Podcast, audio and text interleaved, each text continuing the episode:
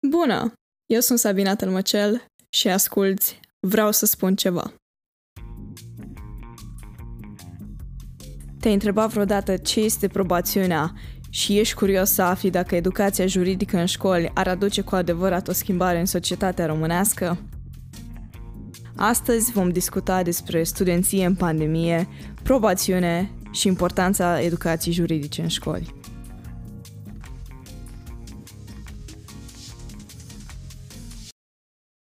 Bună, dragilor, și bine ați revenit la un nou episod din Vreau să spun ceva. De data aceasta o am lângă mine pe Ana Mihailovici, uh, care din nou a luat atitudine și mi-a dat mesaj că vrea să spună ceva. Ce mai face, Ana?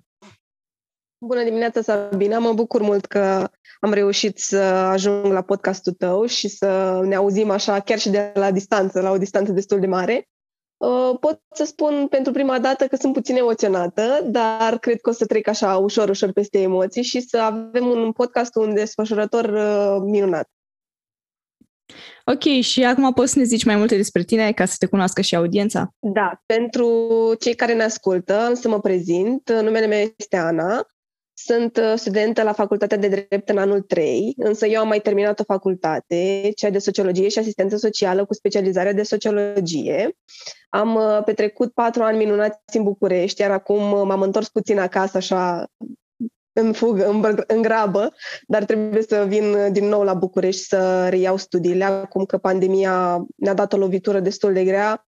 Cred că știi și tu cât de greu este pentru un student să să-și uh, țină cursurile, să țină pasul cu tot ceea ce, ce este necesar pentru facultate.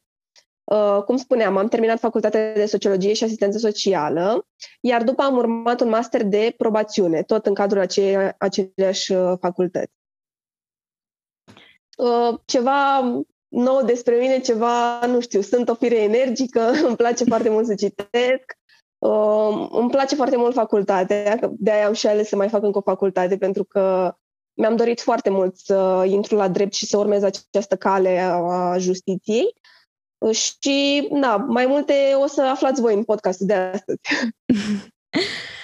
Da, și prima oară vom discuta, fiindcă ai zis că vrei să discutăm despre asta, despre cum pandemia ne-a influențat. Și vreau să aflu cum e să fii student în timpul pandemiei. Fiindcă, na, știu cum e să fii elev la liceu în timpul pandemiei. Da, uite, mi-ai pus o întrebare foarte bună și vreau să spun că nu mi-am pregătit eu întrebările așa, ca să zici că le-am pregătit sau ceva. Da. Dar uite, mă uitam, pe, mă uitam acum la rată de 16,54 de cazuri la mii de locuitori, da, ceea ce este foarte mult, calculat de Direcția de Sănătate Publică, în urmă cu o zi. Da. da. Uh, s-au impus aceste restricții noi pe care le o să citesc doar câteva dintre ele. Spre exemplu, after school vor fi închise timp de două săptămâni începând de luni. Uh, mai apoi, magazinele, restaurantele vor fi închise de la ora 21, începând tot de luni. La fel și sălile de sport sau locurile de joacă pentru copii. Da, deci trecem, din nou trecem printr-o perioadă foarte dificilă. Din nou au fost impuse aceste restricții și hai să găsim și o cauză lor, da? Pentru că totul o să mergem pe premiza că uh, totul are o cauză, da? Deci pe da. premiza cauzalității.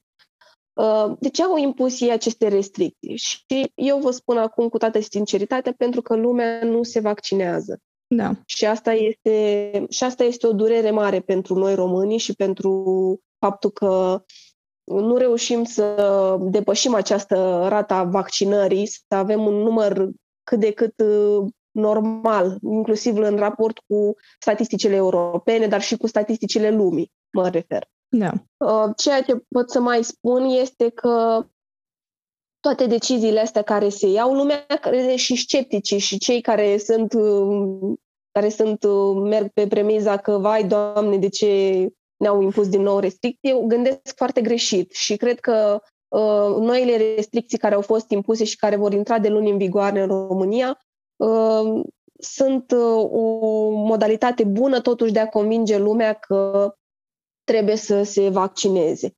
Nu știu acum câte centre sunt exact în București deschise, șase parcă văzusem eu, șase parcă văzusem, șase centre de vaccinare mari mm-hmm. în uh, București și lumea deja a început să se mai vaccineze echipurile acum, dar uh, vom vedea ce va spune și statistica după, această nouă, după aceste noi restricții, pentru că na, certificatul ăsta verde se pare că nu prea și-a făcut uh, treaba la, în restaurante și unde au mai, a mai fost impusă, lumea a mai fentat, au fentat și patronii localurilor și atunci ce facem? Nu, nu rezolvăm nimic, știi? Da. Acum revenind la întrebarea ta legat de uh, studenția în București și cum e să fii student la drept în perioada pandemiei, vreau să-ți spun că să fii student în așa o perioadă este foarte greu. E, ai uh, practic căile tale de a fi student și de a trăi studenția cu, în adevăratul sens al cuvântului îți sunt uh, limitate. Și de ce spun asta? Spun asta pentru că nu poți să mergi la facultate, nu poți să te vezi cu colegii tăi, nu poți să te vezi cu prietenii tăi, nu poți să participi la cursuri, în primul rând, pentru că de asta te duci la facultate, să studiezi anumit, un anumit domeniu, domeniul tău pe care l-ai, uh, l-ai ales și pe care vrei să-l urmezi pe mai departe. Uh, căile tale sunt limitate și chestia asta e destul de nasol, pot să spun.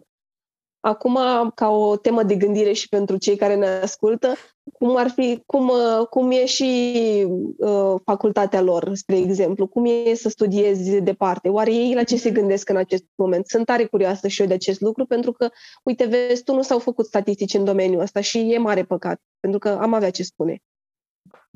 Și din ce ai observat tu, atât în rândul colegilor tăi, cât și în rândul prietenilor, cum crezi că pandemia ne-a schimbat, să zicem, comportamentul sau afecțiunea față de ceilalți?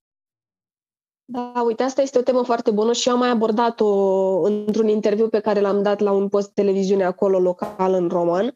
Um, am abordat tema relațiilor în perioada pandemiei și mm-hmm. am vorbit acolo destul despre relațiile dintre oameni și cum, se, cum s-au schimbat ele pe perioada pandemiei și vreau să spun că s-au schimbat foarte mult. Adică dacă înainte uh, relațiile de prietenie puteau fi mai apropiate. În ziua de astăzi uh, foarte greu păstrezi legătura cu cineva pentru că trebuie să păstrezi legătura prin intermediul online, al internetului. Deci, practic, nu ne mai vedem față în față așa de des cum ne vedeam înainte, știi? Adică uh-huh. e, o, e o diferență destul de mare. Și ce mai vrem să mai punctez legat de asta ar fi faptul că uh, lumea a devenit foarte reticentă lumea a devenit foarte reticentă, foarte uh, precaută. În ziua de astăzi nu te mai vezi dacă te vezi cu cineva, evident, uh, cu oricine. Mai ales că avem și acum uh, asta cu vaccinul. Cineva e vaccinat, cineva e nevaccinat. Uite, și la Cămin s-a pus problema mm-hmm. dacă suntem vaccinați sau nu suntem vaccinați.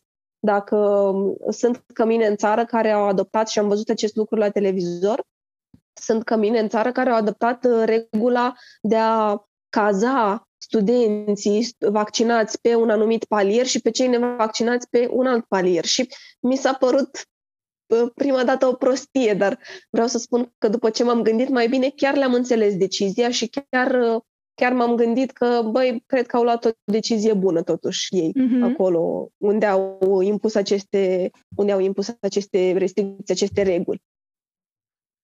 Uh, fiind student la drept, vreau să spun că ne este foarte greu cursurile. Cursurile de la facultatea de drept sunt foarte grele. Trebuie să ai uh, o precizie în a studia și în a ști ce să studiezi, a, a înțelege practic ce trebuie să ce trebuie să parcurgi ca materie, mm-hmm. pentru că nu toate lucrurile sunt uh, necesare, să le spunem așa, dar trebuie citite. Și atunci, de unde știi, decât de la profesorul tău cel mai bine, ce ar trebui să înveți, ce ar trebui să citești, știi? Da. Și cam asta ar fi pentru studenții de la drept. Sunt sigură că se aplică chestia asta și la studenții de la medicină, pentru că și acolo este o materie foarte stufoasă și foarte grea care trebuie reținută. Bineînțeles, și pentru alte facultăți, pentru că, na, toată lumea studiază câte un domeniu și toată lumea studiază câte ceva. Și, na, cred că lucrul ăsta ar fi cel mai important, să știi și ce studiezi și cum să studiezi. Da, asta chiar este extrem de important. Și tu mi-ai zis că îți place foarte mult la facultate, că îți place să studiezi. Consider că, da, da. consider că background-ul de la facultatea de sociologie, toate cunoștințele pe care le-ai acumulat, te ajută acum la facultatea de drept?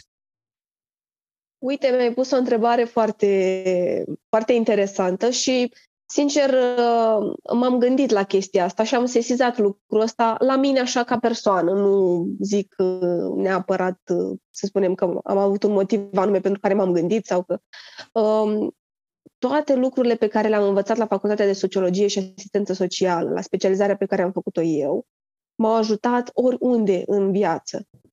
Deci nu numai uh, pot să spun uh, pentru, faptul, pentru simplu fapt că am mai început o facultate, ci pentru faptul că uh, m-au ajutat în viață oriunde m-am dus și oriunde am mers, m-am lovit de un lucru uh, pe care poate n-am știut să-l rezolv sau poate a fost mai greu de rezolvat sau poate pur și simplu un mesaj pe care l-am avut de scris astăzi cuiva. Dar m-a ajutat pentru că a fost o facultate extrem de bună și extrem de utilă și pe care o recomand și am recomandat-o întotdeauna uh, și prietenilor mei și uh, cunoștințelor mele să o urmeze, uh, pentru că este o facultate care te învață foarte multe lucruri din domeniul social, că de aia se și numește sociologie, pentru că te învață lucruri din domeniul social.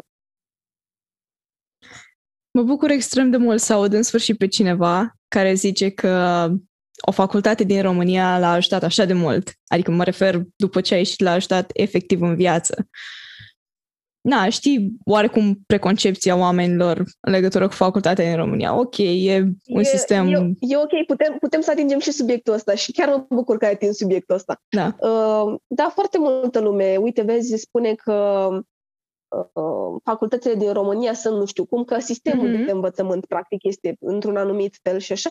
Și vreau să spun că uh, nu neg chestia asta, adică și eu m-am lovit de birocrație care este, by the way, everywhere.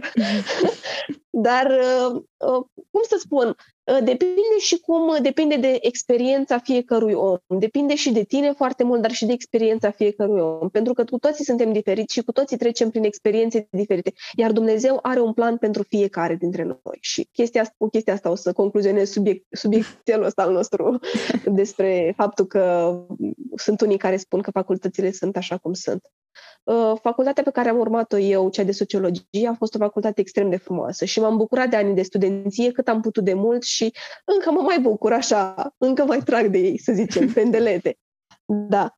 Dar uh, cam asta ar fi despre, despre uh, tema asta, ce aș mhm. putea să spun eu. Că Dumnezeu are un plan pentru fiecare și nu putem să judecăm și nici să și nici să spunem că, uite, celălalt a spus că e mai urâtă facultatea sau că... Nu, fiecare are o experiență proprie și fiecare trece prin filtrul lui. Știi, uh, da. experiențele, ceea ce a trăit, ceea ce a însemnat pentru el cel mai mult. Da, sunt total de acord cu asta. Acum hai să discutăm despre probațiune, fiindcă mi-ai spus că ți-ai dat master în acest uh, domeniu. Poți să-mi explici mai multe despre asta?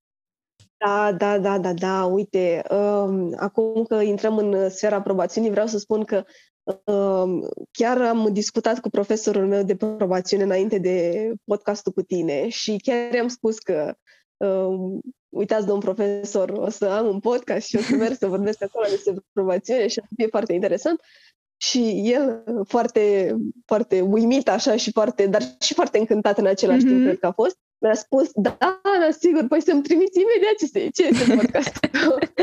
da, și m-am bucurat. M-am bucurat tare mult. Știi, te bucuri așa când păstrezi legătura și cu profesorii da. pe care i-ai avut, să știi că e un sentiment foarte plăcut și e un sentiment reciproc. Eu chiar cred în chestia asta. Mm-hmm. E un sentiment reciproc de, de, de faptul că am păstrat o relație bună și cordială, știi? Da. Uh, acum, hai să-ți explic puțin cam care e treaba cu probațiunea, o scurtă introducere a, ce înseamnă, a ceea ce înseamnă probațiunea și cu ce se ocupă ea.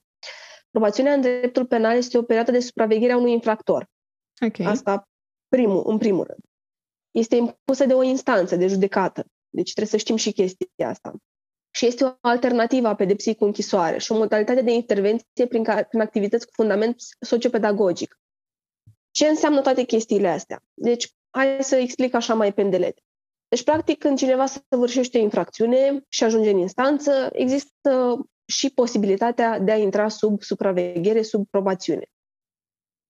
Dacă se alege această alternativă de a intra sub probațiune, persoana respectivă ajunge să fie uh, ajunge sub uh, uh, supravegherea serviciului de probațiune.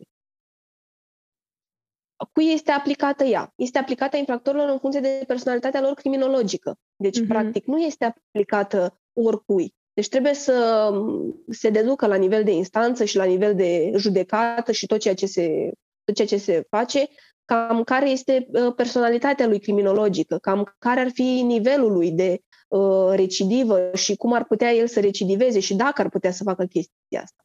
Uh, și, uh, repet, acum mai vreau să completez cu ceva. Deci, în funcție de personalitatea lor criminologică, dar și a nivelului riscului de recidivă.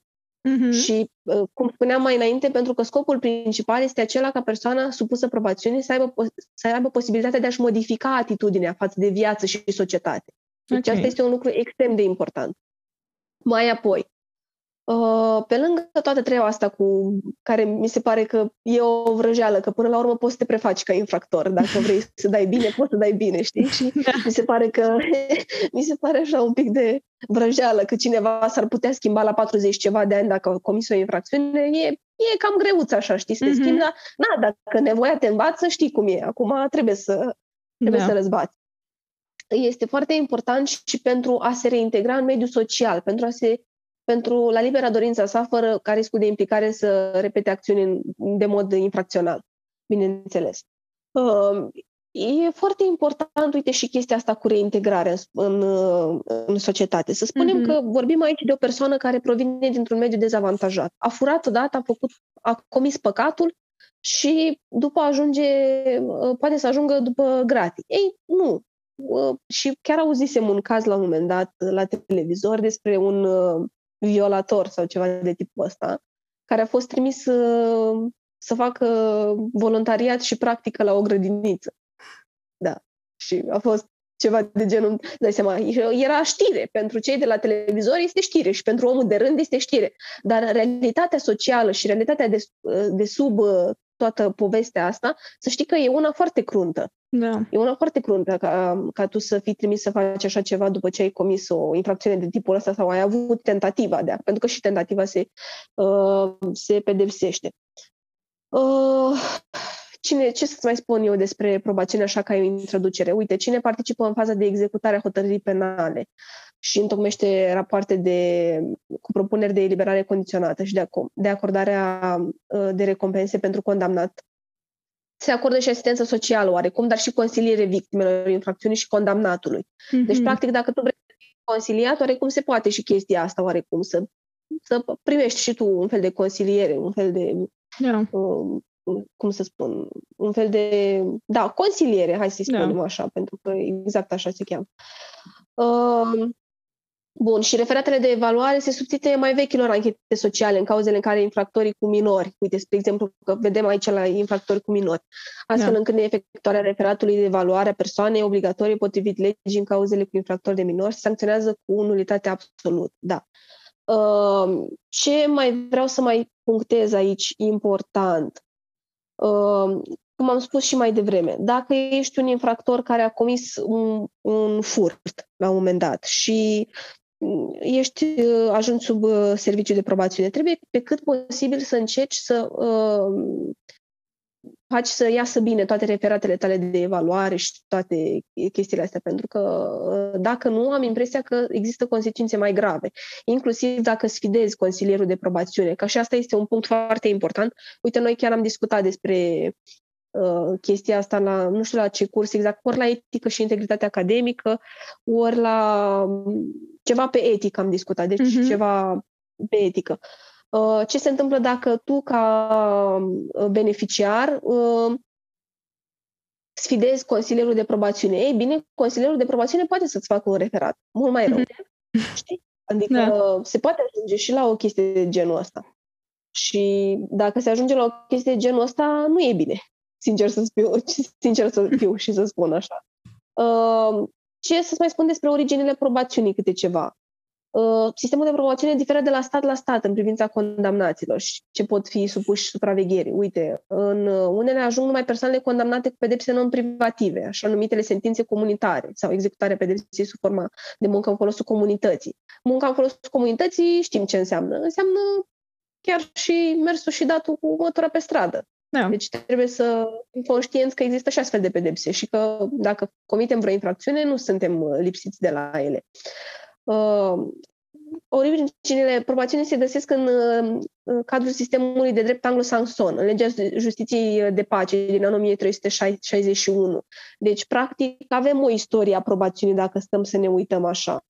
Mm-hmm când pentru prima dată în istorie a fost reglementată instituția suspendării pronunțării hotărârii de condamnare. Da, iar istoria probațiunii în România, pentru că aici acesta este un punct foarte important uh, pe care vreau să-l, uh, vreau să-l uh, urmez și vreau să ți-l spun, în România noi nu avem încă o istorie atât de largă și de complexă a probațiunii. Și mă repet aici și am să-ți spun și din ce an, când uh, s-a propus o fază de proiect pilot dezvoltat la penitenciarul de maximă siguranță de la Arad în 1996. Deci în 96 e practic un an înainte să mă nasc eu, că m-am născut în 97. Da. Deci, uh, practic, acum 25 de ani, dacă da. am calculat eu bine, 96-25 de ani, și acum 25 de ani a fost dezvoltat primul proiect pilot la penitenciarul de maximă siguranță de la Arad. Da. Iar mai apoi a fost un proiect dezvoltat în, nou, în cele nouă orașe mari din țară în 98. Asta ți-am citit din istoria da. probațiunii și ceea ce... Da, um, cu probațiunea cam asta este, asta este treaba. Ce ar mai fi important de spus? Uite, hai să vedem puțin uh, uh, referat. Ce ar trebui să conțină un referat?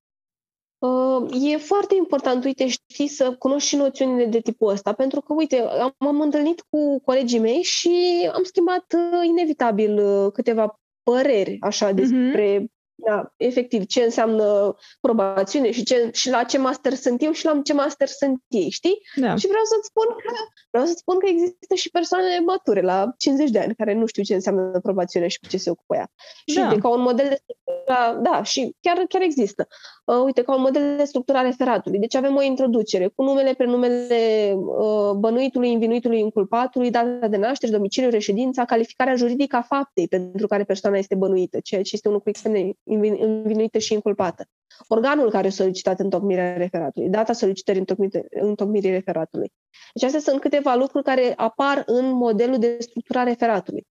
Uh, uh, sursele informaționale, surse de contact, surse de documentare, date privind personalitatea bănuitului, invinuitului și a inculpatului. Deci, cum spuneam, ce sunt, este o personalitate criminologică după care se determină toate chestiile astea. Și aici, uite ce scrie. Scrie că avem uh, notat mediul familial și social, care descrie domeniile de bunăstare a persoanei, siguranță, sănătate, realizarea, gradul de supraveghere și îngrijire a familiei, autorespectul, responsabilitate, incluziunea, nivelul de instruire, încadrarea în câmpul muncii. Deci, practic, se știe cam totul despre tine, dacă e să mm-hmm. luăm așa, până și cercul de prieteni. Vreau să-ți spun că aici, la punctul numărul 3, unde este notat uh, uh, foarte bine, scrie că cercul de prieteni. Deci până și cercul de prieteni îți este supravegheat și îți este știut, dacă stăm să o luăm așa.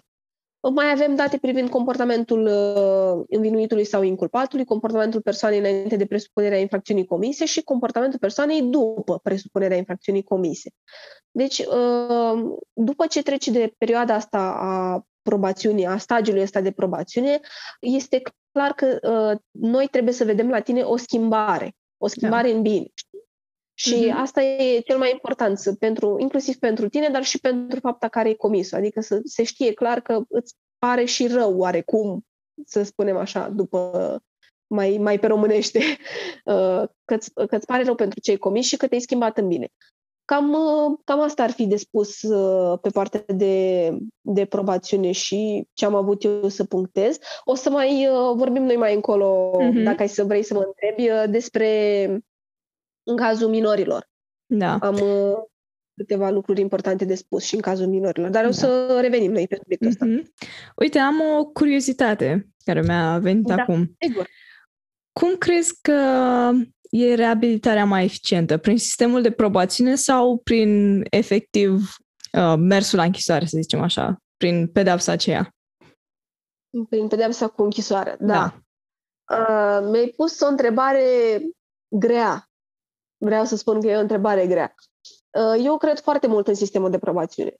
De-aia am și ales să urmez uh, masterul de probațiune, de-aia l-am și terminat cu succes, de-aia l-am și terminat cu nota 10 pe linie.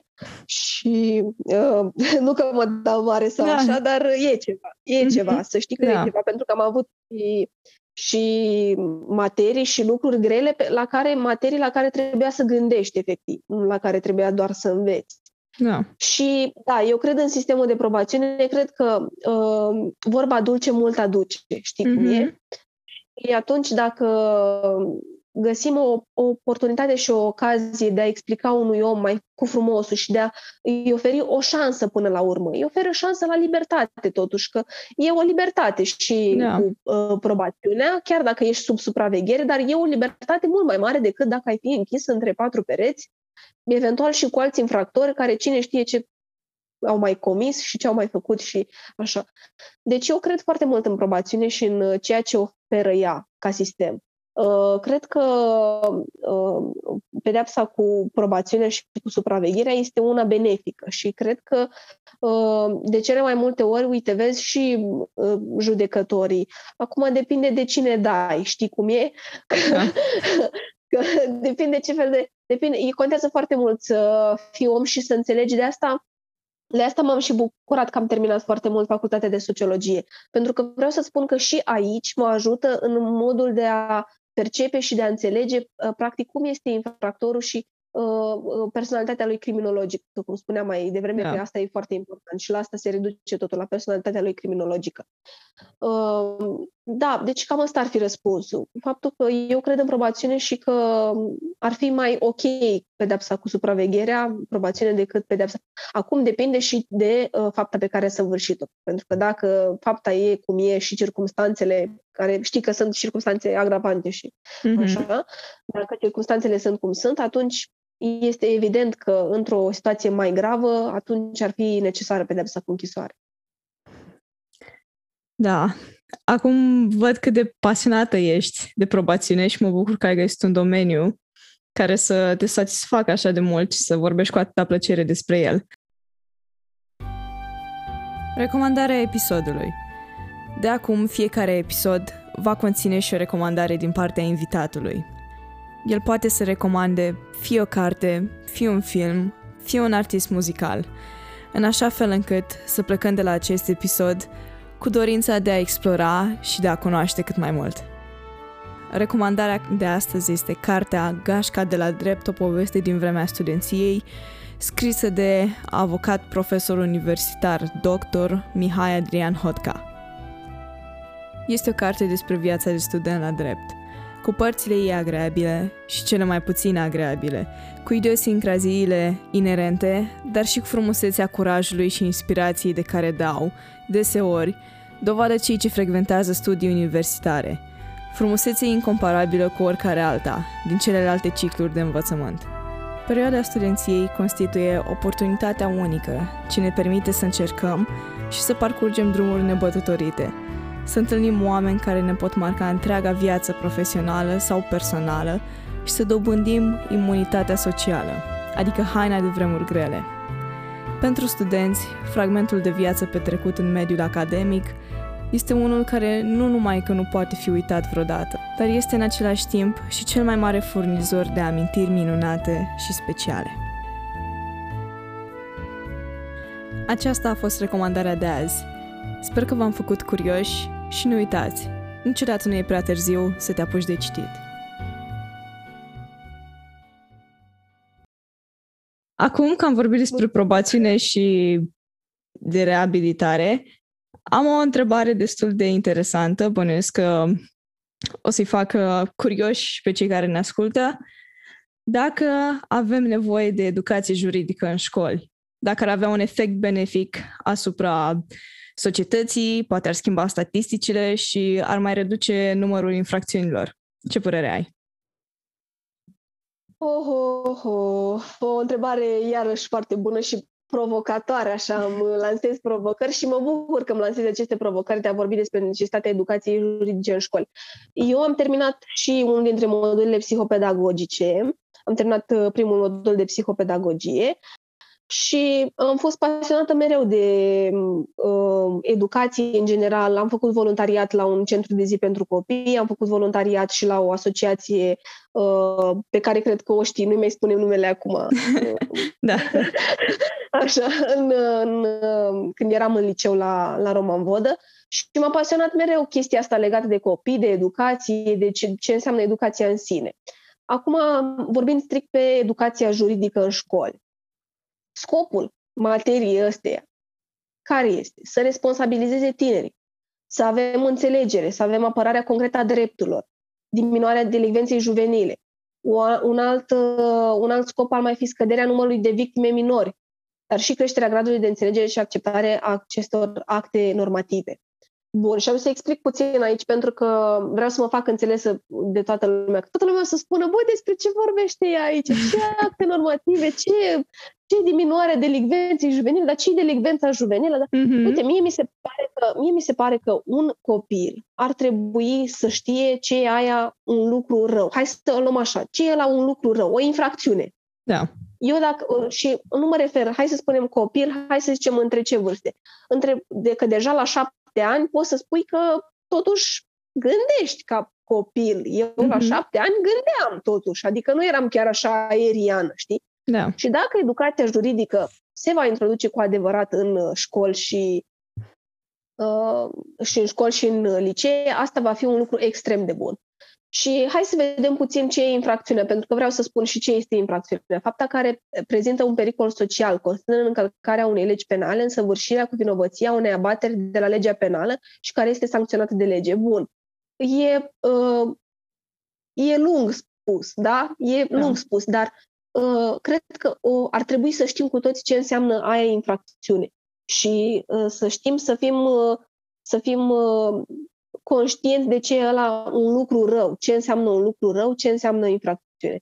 Uh, eu acum citeam uh, un articol, am citit recent un articol uh, despre Parlamentul care a votat educația juridică să devină materie obligatorie în materie școlară obligatorie. Și au făcut foarte bine că au votat pentru, pentru că chestia asta ar trebui să existe, există și în afară. Deci știu că există și în afară. Nu știu să spun exact în ce țări sau în ce, în ce contexte, dar există ceva de genul uh, educațion juridic sau education uh-huh. for justice sau uh, chestii de genul ăsta. Iar în, în America nu mai spun. Deci în America există cu siguranță chestia asta. Uh, de ce, de ce ar fi necesar? În primul rând, cum spuneam mai devreme, pentru ca noi să înțelegem ceea ce înseamnă o, o infracțiune, ceea ce înseamnă un lucru rău și un lucru bun, ca să putem distinge mult, distinge mult mai bine uh, lucru rău de lucru bun.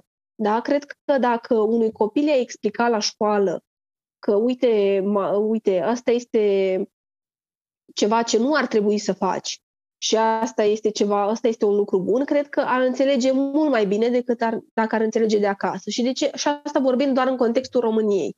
Și o să spun și de ce mă refer doar la contextul României. Pentru că, uite, m-am lovit de multe situații în care uh, colegii mei nu aveau parte de aceeași educație pe care am avut-o eu. Da. Și îți spun pe bună dreptate că așa este. Și nu aveau aceleași noțiuni pe care le aveam și eu. Și asta de unde? Provine din familie. Și faptul că în familie nu li s-a explicat destul anumite lucruri, anumite reguli. Și uite așa ajung, se ajunge la delicvența juvenilă, așa se ajunge la uh, Uh, comiterea unei infracțiuni. Deci, practic, uh, uh, cam asta este point-ul, știi, mm-hmm. ca să zicem așa. Cam, asta, cam aici.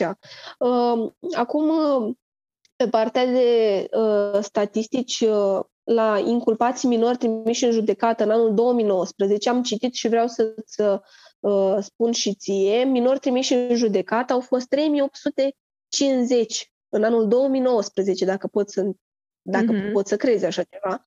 Mai apoi minori arestați preventiv 460, minori violatori 76, minori tâlhari 616 și minori hoți 1369. Wow!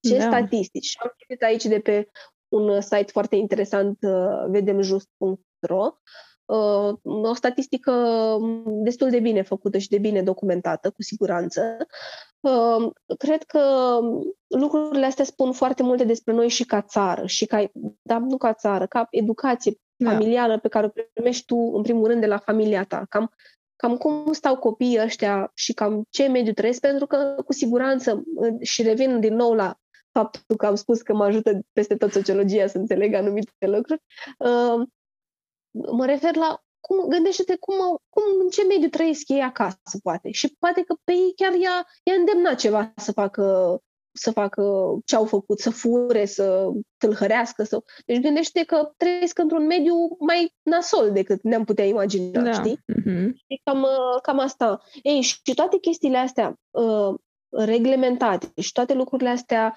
consolidate prin o educație juridică în școli, vreau să spun că sunt sunt convinsă că ne-ar ajuta mai mult ca țară și ne-ar ajuta mai mult și ca viitor juriști. De ce nu? De ce să nu privim și așa problema? Și ca viitor juriști, ca viitor oameni ai justiției, să, uh, să, reușim, să reușim să avem cât mai mulți oameni în domeniul ăsta buni și competenți. Uite, hai să discutăm despre chestia asta cu factorii de risc în okay. cazul minorilor. Sigur. Da. da. E o temă foarte interesantă și uh, uite, uh, mi-am notat eu aici familia și prietenii, practicile parentale, relațiile dintre părinți, infracționalitatea parentală și uh, comunicarea dintre părinte minor, consumul de alcool și droguri în familie, monitorizarea comportamentului minorilor.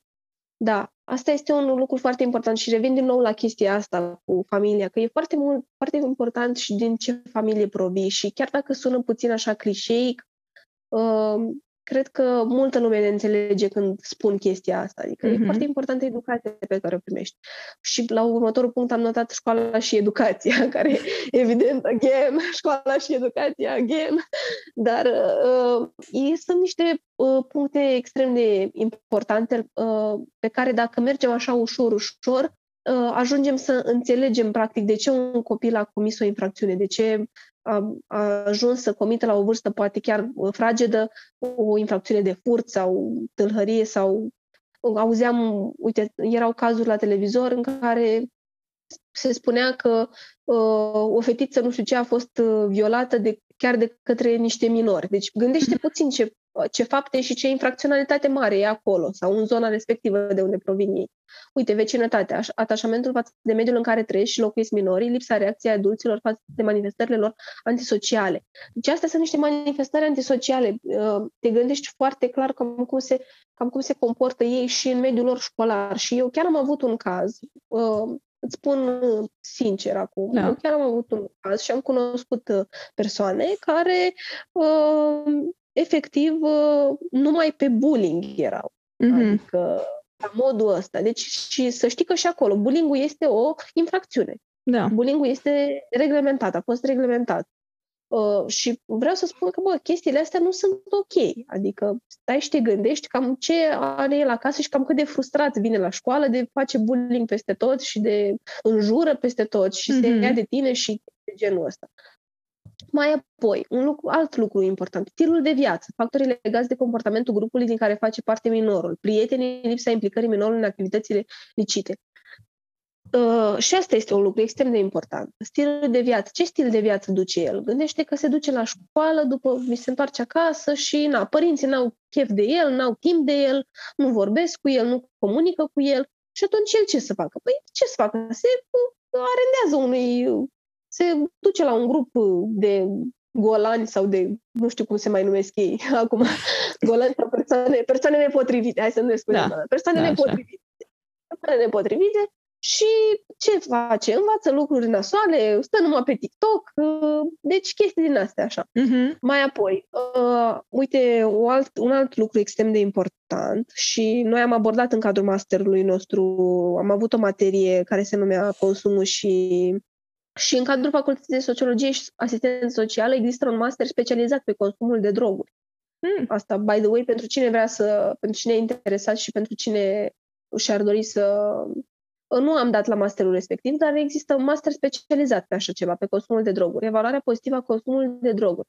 Și asta e foarte important, că dacă avem, dacă avem de-a face cu un consumator de droguri, gândește că la din, din 90%, din 24 de ore, 90%, uh-huh. Mhm. el practic nu gândește. El nu gândește. și de ce, să, de ce să ne mințim?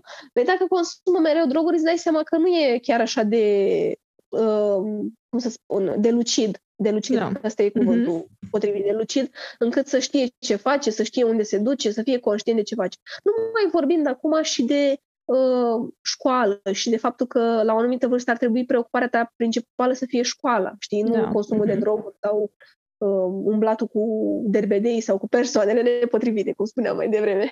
Uh, da, și delicvența. Ultimul lucru uh, pe care l-am notat. Ah, stai, nu e ultimul lucru, e penultimul lucru, pentru că ultimul lucru o să-ți să, să spun imediat care este. Delicvența este penultimul lucru pe care mi l-am notat aici. Comportamente problematice în trecutul infracțional. Da, uh, băi, mă doare să spun chestia asta, dar eu am întâlnit persoane care chiar erau, chiar aveau o delicvență juvenilă. Și mm-hmm. chiar uh, chiar uh, aveau așa o predispoziție, știi, spre faptele astea. Și când vezi tipul ăsta de om, parcă nu-ți mai vine să te împrietenești cu el, parcă nu-ți mai vine să mai stai de vorbă cu el, știi? Adică e un pic așa cam dubios. Și chiar dacă ai încercat să explici, pentru că și asta e foarte important, ajutorul pe care îl primești și de la cei din jurul tău, știi? Că uh, dacă Uh, primești ajutor de la cei din jurul tău și ți, cineva vine și ți explică un prieten sau poate că înțelege mult mai bine ceea ce faci, știi? Eu vin și îți explic bine ție, uite, uite, n-a fost ok aici cum ai procedat sau uite, uh, băi, să știi că am observat la tine niște chestii mm-hmm. și uite, nu neapărat că nu-mi plac sau așa, dar uite, pe viitor s-ar putea să te afecteze și s-ar putea să devii un infractor adevărat. Adică gândește că dacă acum la 15-16 ani tu furi copiuțe sau Uh, faci, o fază, faci faze din astea așa minore, știi cum e? Da. Azi un bou, azi un ou, un bou, știi? Și uh, ajungi la un moment dat să devii un infractor adevărat. Iar ultimul lucru pe care l-am notat aici este sănătatea emoțională și mentală. Da, un Asta subiect. e o, o, temă, uh-huh. o temă foarte interesantă. Stare de sănătate și stare emoțională conduc la ideea suicidului și a delicvenței, dar consider un factor de risc. Da, asta e o temă foarte interesantă și merită dezvăzută mult mai în amănunt. Uh, eu acum am punctat doar uh, ce este necesar legat și de gânduri și de comportament. Uh, uite, și m-am notat că rezistența scăzută la stres, la frustrare și furie dezvoltate pe fondul stării de uh, plictiseală. Și chestia asta, din plictiseală, din chestia asta, ajungi să fii frustrat, ajungi să uh, ai comportamente pe care nu ți le explici, pardon, care mm-hmm. nu mhm. ți le explici și pe care nu, nu reușești să le, să le dai de capăt. Uh, cred că sănătatea emoțională și mentală este cea mai importantă și vreau să spun că eu chiar am trecut prin niște momente grele la un moment dat și uh, dacă am avut nevoie de ajutor, l-am cerut. Adică mm-hmm. e foarte important cer ajutorul și să conștientizezi că ai o problemă și să conștientizezi că, băi, uite, aș vrea să rezolv chestia asta în viața mea și da. aș vrea să mă schimb, aș vrea să fiu altfel, știi? E foarte important să-ți pui lucrurile astea în momente, și în momente dificile. Iar pandemia e un moment dificil care a condus uh, uh multă lume la psiholog, uh, chiar și la psihiatru, Ehm, sunt uh, momente dificile prin care trecem și prin care sunt sigură că cu toți am trecut la un anumit moment dat, mai mult sau mai puțin, dar uh, care spun foarte multe și despre sănătatea noastră mentală și emoțională și prin ceea ce trecem. Cam, cam asta mai vrut să mai punctez. Mm-hmm. Da, deci dacă stăm să ne gândim, dacă am introduce, dacă s-ar introduce propriu zis educația juridică în școli, să zicem că peste 10-20 de ani ar fi deja familii sănătoase care ar cunoaște mai mult despre lege și despre cum e să fie o persoană bună și ar influența copiii. Deci oarecum am devenit o societate mai bună, nu-i așa? Exact, exact. Sunt, de, sunt perfect de acord cu chestia asta și uh, susțin chestia asta cu educația juridică în școli. Mi se pare un lucru foarte bun, bineînțeles, predată și de oameni, mm-hmm, cum trebuie. Capabil, da. Capabil să facă chestia asta. Uh, și da, cred că în cumva o, pe termen lung, cum spuneai și tu, undeva, hai să zicem, de la 15 ani în sus, așa 20, mm-hmm. uh, cred că lucrurile s-ar înțelege mult mai bine. Uh, asta spun. Cred că dacă s-ar introduce educația juridică în școală, atunci, uh, practic, și ar fi o triere mai mult mai exactă a oamenilor care lucrează în justiție. Adică, practic, ai ști și s-ar vedea caracterele de mult mai de mic copil, ca să spunem așa. Mm-hmm. Știi? Cei care și-ar dori să lucreze în justiție și care și-ar dori să facă o adevărată carieră din chestia asta. Da, deci astfel am, am îmbunătățit și sistemul juridic. Da, da, acum, da, da. Acum vreau să te întreb pe tine. Tu pe ce parte vrei să mergi după ce termini facultatea? Procuror, judecător, avocat? Uh, o, întrebare, o întrebare bună. Nu mai întrebare bune în păi astăzi. Uh, băi, vreau să spun că am avut o fixație la un moment dat cu magistratura. Uh, ulterior, uh, m-am semi-răzgândit. Hai să spunem că nu că sunt indecisă la momentul actual. Dar uh, mi-aș dori, uite, acum, sincer, mi-aș dori să merg pe partea de avocatură. Cred că mm-hmm. mă caracterizează mult mai bine și din, din prisma vorbitului, dar și din, dar și din uh, uh, uh, prisma libertății pe care o ai. Pentru că, da. Mm, fiind uh, procuror sau judecător, nu există aceeași libertate pe care o ai dacă ești și uh, avocat sau notar sau consilier juridic, etc. Pentru că mai sunt și alte, și alte uh, meserii pe care ți le poți alege în acest domeniu al uh, al justiției. Vreau să spun că eu prima dată când am luat contactul cu treaba asta a fost în clasa, după clasa 10, deci da. pe clasa 10 și 11 când am participat la o școală de vară pentru elevi la Iași, la Alexandru Ioan Cuza, la facultate de drept. Și m-am înscris atunci la facultate de drept. Ceva, ceva am știut la momentul respectiv. Vreau să spun că ceva, ceva am știut. Ceva și uite, vezi că uh, Dumnezeu le leagă pe toate. Uh, când eram în clasa 12 eram foarte busolată și eram foarte ocupată să învăț pentru bacalaureat și cred că știi și tu cum e să... Da. Stres, stres for bac. Mm-hmm. Da. Trebuie să, trebuie să iei, trebuie să te descurci bine. Nu mai vorbind acum în condițiile de pandemie și așa ce nebunie e cu învățatul și cu stresul și cu toate lucrurile astea. Dar în clasa 12 am fost puțin debusolată. Eram debusolată, eram îndrăgostită, eram, erau mai multe lucruri la mijloc, știi? Și n-am, n-am fost pe fază astfel încât să fi dat atunci la facultate de drept și m-am înscris atunci la sociologie și asistență socială. M-am înscris și la asistență socială, by the way, uh-huh. uh, și la ASE. Dar la ASE n-am vrut să rămân din motive personale, nu le mai speculăm acum, și am rămas uh, la sociologie pentru că mi s-a părut că e mai, uh, mai de viitor și mă va ajuta mai mult, cum, cum spuneam și mai devreme, mă va ajuta și uh, pe viitor mm-hmm. mult mai mhm. mult decât alte așa.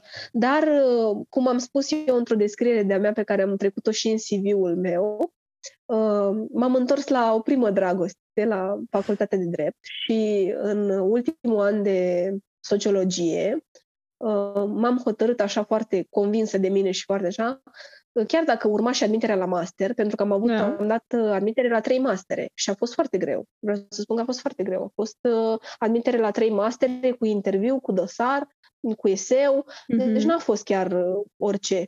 Da. Uh, și m-am hotărât atunci în ultimul an, în 2019, se întâmpla chestia asta. Zic, băi, mă, eu mă duc la drept pentru că ăsta e viitorul meu și sunt sigură că voi face o carieră din chestia. Și Doamne ajută să fie așa. Adică, știi cum e, mergem cu Dumnezeu înainte și încercăm să fim pozitivi și cât mai, cât mai uh, buni și mai inclinați spre chestia asta cu putință. Da. Mă bucur că te-ai reîntors la prima ta dragoste din punct de vedere academic și că ai forța, știi? Ai forța să urmezi și a doua facultate și ai făcut și master, fiindcă nu e ușor, cum ai zis tu. Chiar nu e da, ușor. nu e ușor, nu e ușor. Da. Da. Acum, Ana, dacă ai un sfat pentru ascultători. Un sfat pentru cei care ne ascultă. Mm-hmm. Uh, indiferent de ce ar face în viață sau uh, de lucrurile și obstacole pe care le întâmpină, să-și asculte mereu inima și să... Uh, știu că a sunat foarte filingos, dar uh, eu chiar sunt de, de părerea asta. Eu chiar mi-am ascultat inima de multe ori și n-am dat greș cu chestia asta. Am dat greș de mai multe ori de, când mi-am ascultat creierul și am făcut așa după un tipar anume, după o, mm-hmm. o poziție anume, după un spectru anume. Dar atunci când am ascultat inima și simțirile și ceea ce am simțit că, uite, e bine aici și că aș putea să fac chestia asta aici, atunci am reușit. Deci, ca sfat, e să-și asculte inima și să, uh, să fie încrezători în, în ceea ce fac și în ceea ce, în ceea ce fac ei în general, ca oameni. Îți mulțumesc din tot sufletul meu, Ana, pentru tot timpul oferit, pentru cunoștințele împărtășite și pentru că ți-ai făcut curaj și mi-ai dat mesaj. să stăm la vorbă. Da. Mulțumesc și eu, Sabina, pentru, pentru acest podcast minunat și mi-a făcut plăcere să vorbim și sunt sigură că o să mai discutăm și o să mai dezbatem mm-hmm. și alte subiecte cu o altă ocazie. Mulțumesc, mulțumesc mult! Cu siguranță! Acum vă mulțumesc și vouă, tuturor celor care ne-ați ascultat. Sper să ne auzim și episoadele viitoare și până atunci aveți grijă de voi. Protejați-vă! Ne auzim episodul viitor!